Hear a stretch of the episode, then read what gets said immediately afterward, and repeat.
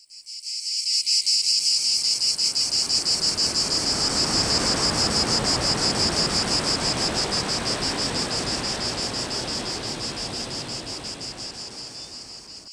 σας. Ακούτε το podcast «Οι εντιμότατες φίλες μας». Είμαι η Γκέλυ. Είμαι η Μαρίνα. Και σήμερα θα σας πούμε τι θα διαβάσουμε αυτό το καλοκαίρι. Λοιπόν, υπάρχουν πολλά ενδιαφέροντα και επικαιρά βιβλία που θα ήθελα να προτείνω σήμερα. Και δεδομένου του καταιγισμού της θλιβερών συγκυριών των τελευταίων ημερών, που πραγματικά δεν ξέρεις από πού να ξεκινήσεις και πού να τελειώσεις, από το θέμα των αμβλώσεων στις Ηνωμένες Πολιτείες, από το ότι γνωστός βιαστής κυκλοφορεί ελεύθερος, μέχρι τον πόλεμο που δεν τελειώνει, την οικολογική και υγειονομική κρίση, το πώς λειτουργούν τα μίντια κτλ. Όσο λοιπόν και αν θα ήθελα πολύ να προτείνω και Haraway και Butler και Sarah Ahmed, ξέρω εγώ, ή αυτές τις φοβερές της Echo Incaida, που είναι πολύ πολιτικά βιβλία, εφόσον χρειαζόμαστε και λίγο χώρο χωρίς στρες, λίγο happy place, θα προτιμήσουμε αυτή τη φορά να προτείνουμε 6 βιβλία, τα οποία είναι λίγο πιο συμβατά με θάλασσα και με χαλάρωση. Λοιπόν, ξεκινάω εγώ με το Outline της Rachel Cask, που είναι το πρώτο από την Outline τριλογία της. Είναι μια καταπληκτική γνωριμία με τη συγγραφέα, η οποία είναι επίσης μια καταπληκτική συγγραφέας. Το βιβλίο είναι μια σειρά από διαλόγους με ανθρώπους που συναντά, με περιστατικά από το ταξίδι της στην Ελλάδα, με πολλές σκέψεις, τόσο πάνω στην ανθρώπινη κατάσταση και τις ανθρώπινες σχέσεις, όσο πάνω στην γυναικεία συνθήκη, με ένα γενικότερο προβληματισμό πάνω στην επικοινωνία και το κατά πόσο υπάρχει πραγματικά. Κινείται μεταξύ μεμουάρ και μυθοπλασίας, έχει πολύ προσωπικό τρόπο να γράφει και που υπήρξε πολύ ριζοσπαστικός για τη βρετανική λογοτεχνική σκηνή. Και παρόλο που τα θέματά της είναι πραγματικά σοβαρά, το βιβλίο είναι πολύ εύκολο να διαβαστεί. Εγώ το διάβασα στα αγγλικά, έχει πολύ ωραία γλώσσα και γι' αυτό το προτείνω. Έχει πολύ ζωντανή και πολύ φιλοσοφική γλώσσα ταυτόχρονα. Και μετά συνέχισα με τα άλλα 2 της τριλογίας, γιατί δεν μπορούσα να τα αφήσω. Και μάλιστα μπορώ να πω ότι στο 3ο της βιβλίο, το τελευταίο από την τριλογία, είναι ίσως και το καλύτερο, το οποίο λέγεται Kudos και μεταφράστηκε Κίδος. Σε κάθε περίπτωση, προτείνω να ξεκινήσετε από το πρώτο βιβλίο, από το περίγραμμα, που στα ελληνικά βγαίνει από τις εκδόσεις Gutenberg και έχει και πολύ καλοκαιρινή άβρα, γιατί εκτελήσεται κατά ένα μεγάλο του μέρος στην καλοκαιρινή Ελλάδα. Από Gutenberg είναι και το βιβλίο που θα προτείνω και εγώ, το πρώτο βιβλίο που θα προτείνω. Είναι το «Κορίτσι γυναίκα άλλο» της Bernardine Evaristo, σε μετάφραση της Rena Harkout. Είναι, το θυμάσαι, έτσι, είναι το βιβλίο το οποίο μοιράστηκε μάλλον το βραβείο Booker για το 2019. Μοιράστηκε η Evaristo με την Atwood, έτσι. Βέβαια. Είναι ένα βιβλίο το οποίο ανυπομονώ πάρα πολύ να το διαβάσω. Ένα βιβλίο το οποίο έγραψε, είναι 12 γυναίκες. Είναι ιστορίες 12 γυναικών, οι οποίες ζουν στην Μεγάλη Βρετανία. Οι περισσότερες είναι μαύρες ή είναι μυγάδες, είναι ανήκουν σε διάφορες κοινωνικές και ηλικιακές τάξεις. Έχουν διαφορετικούς χαρακτήρες, διαφορετικούς σεξουαλικούς προσανατολισμούς. Βρίσκουμε σχεδόν τα πάντα και με κάποιο τρόπο οι ιστορίες τους διαπλέκονται. Είναι ένα βιβλίο το οποίο είναι, δεν θα το έλεγα μεγάλο, θα το έλεγα χορταστικό. Είναι πάρα πολλές σελίδες σε ελληνική μετάφραση και πραγματικά ανυπομονώ να το διαβάσω. Είναι ένα καταπληκτικό βιβλίο, έχω και εγώ να πω, για το συγκεκριμένο. Το είχα διαβάσει παλιότερα. Λοιπόν, εγώ το δεύτερο που θα προτείνω, και εγώ δεν το έχω διαβάσει ολόκληρο, αλλά θέλω αυτό το καλοκαίρι να το τελειώσω, γιατί μου άρεσε πολύ αυτό που έχω διαβάσει μέχρι τώρα, είναι «Οι γυναίκες που τρέχουν με τους λύκους», της Κλαρίτσα Πίνκολα Εστές. Εγώ το διαβάζω στα αγγλικά, στα ελληνικά όμως έχει μεταφραστεί από τις εκδόσεις Κέλευθος. Δεν είναι μυθοπλασία μεν, αλλά είναι τόσο απολαυστικό που θα μπορούσε να είναι και... Εγώ τουλάχιστον το χάρηκα όπως χαίρομαι τη μυθοπλασία. Λοιπόν, τι είναι το συγκεκριμένο βιβλίο. Είναι μία έρευνα πάνω στη φιγούρα της άγριας γυναίκας, όπως αυτή τη συναντάμε σε μύθους και παραδόσεις. Γι' αυτό το λόγο είναι γεμάτο από ιστορίες, από παραμύθια, από μύθους, από όλη την παγκόσμια παράδοση. Κάποια τα οποία τα ξέρουμε κιόλας, είναι ας πούμε παραμύθια, έτσι, παραμύθια που μας λέγανε μικρά παιδιά. Αλλά το πιο ενδιαφέρον είναι οι προσεγγίσεις της Πίνκολα Εστές σε όλα αυτά τα αναγνώσματα, τα γνωστά και μη γνωστά. η οποία είναι ψυχαναλήτρια. Είναι ψυχαναλήτρια και είναι ειδικευμένη σε μετατραυματικές διαταραχές. Είναι επίσης και ακτιβίστρια για τα ανθρώπινα δικαιώματα και γι' αυτό έχει πολύ μοναδική προσέγγιση σε όλα αυτά. Η γλώσσα της επίσης είναι πάρα πολύ ποιητική. Και το βιβλίο, το οποίο δεν είναι καινούριο, γράφτηκε το 1992, ήταν πολύ μεγάλη επιτυχία. Έμεινε 145 εβδομάδες στους καταλόγους με τα πιο ευπόλυτα βιβλία των New York Times. Εγώ προσωπικά επιστρέφω σε αυτό το βιβλίο και για τις έρευνές μου και γιατί το βρίσκω και πάρα πολύ εμπνευστικό. Και κάθε φορά υπάρχει και κάτι καινούριο. Θα το ευχαριστηθείς πάρα πολύ αυτό το βιβλίο. Στον αντίποδα, εγώ θα διαβάσω αυτό το καλοκαίρι την ιστορία της Θεραπενίδας. Παρότι έχω δει έτσι, τη σειρά με την καταπληκτική Ελίζαμπεθ Μος που μου άρεσε πάρα πολύ.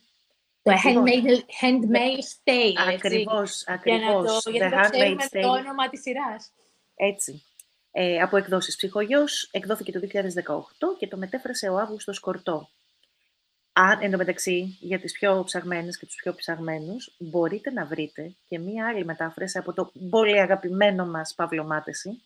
Μεγάλη λατρεία. Μεγάλη λατρεία, τον υπεραγαπάμε. Το εξέδωσε λοιπόν το 1989, αν δεν κάνω λάθος, το 1985 γράφτηκε το βιβλίο, το 1989 το μετέφρασε ο Μάτησης.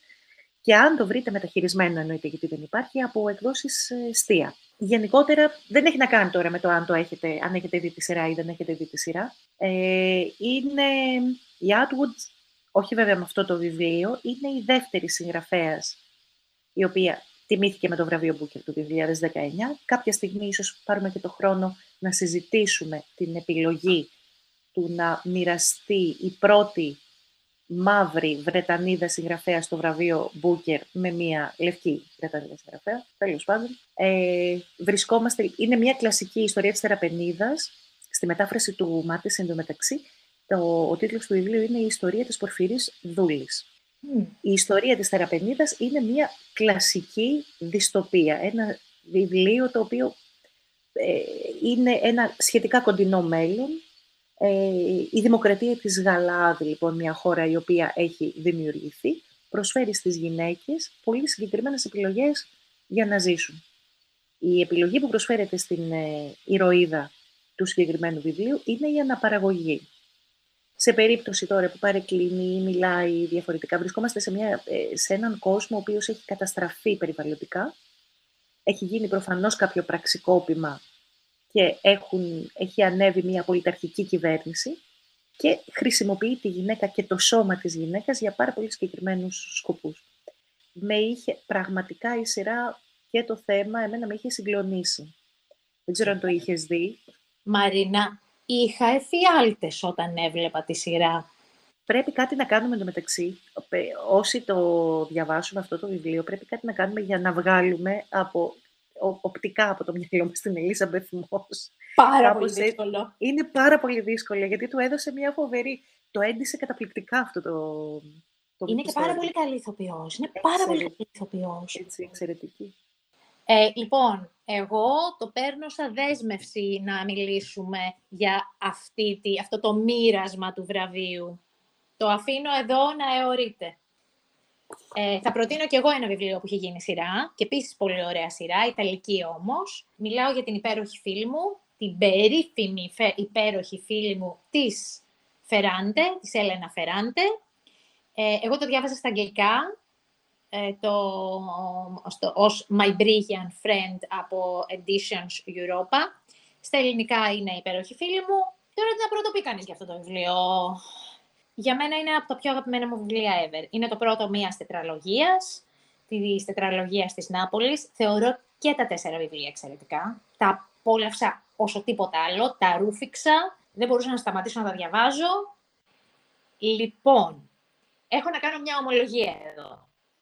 Όσο και να αγαπώ πολύ την πειραματική γραφή και το μεμουάρ και τα παιχνίδια μεταξύ αφήγησης και φιλοσοφίας και κριτικής, όλα αυτά που βρίσκουμε στη νέα γυναικεία λογοτεχνία, που έχουμε συζητήσει και σε άλλα podcast, όσο και να αγαπώ πάρα πολύ την επιστημονική φαντασία και το speculative fabulation που λέει και η Haraway και όλα αυτά, τελικά η Φεράντε με τον πιο κλασικό τρόπο αφήγησης, με την αυστηρή της μυθιστορηματική φόρμα, με κέρδισε πλήρως.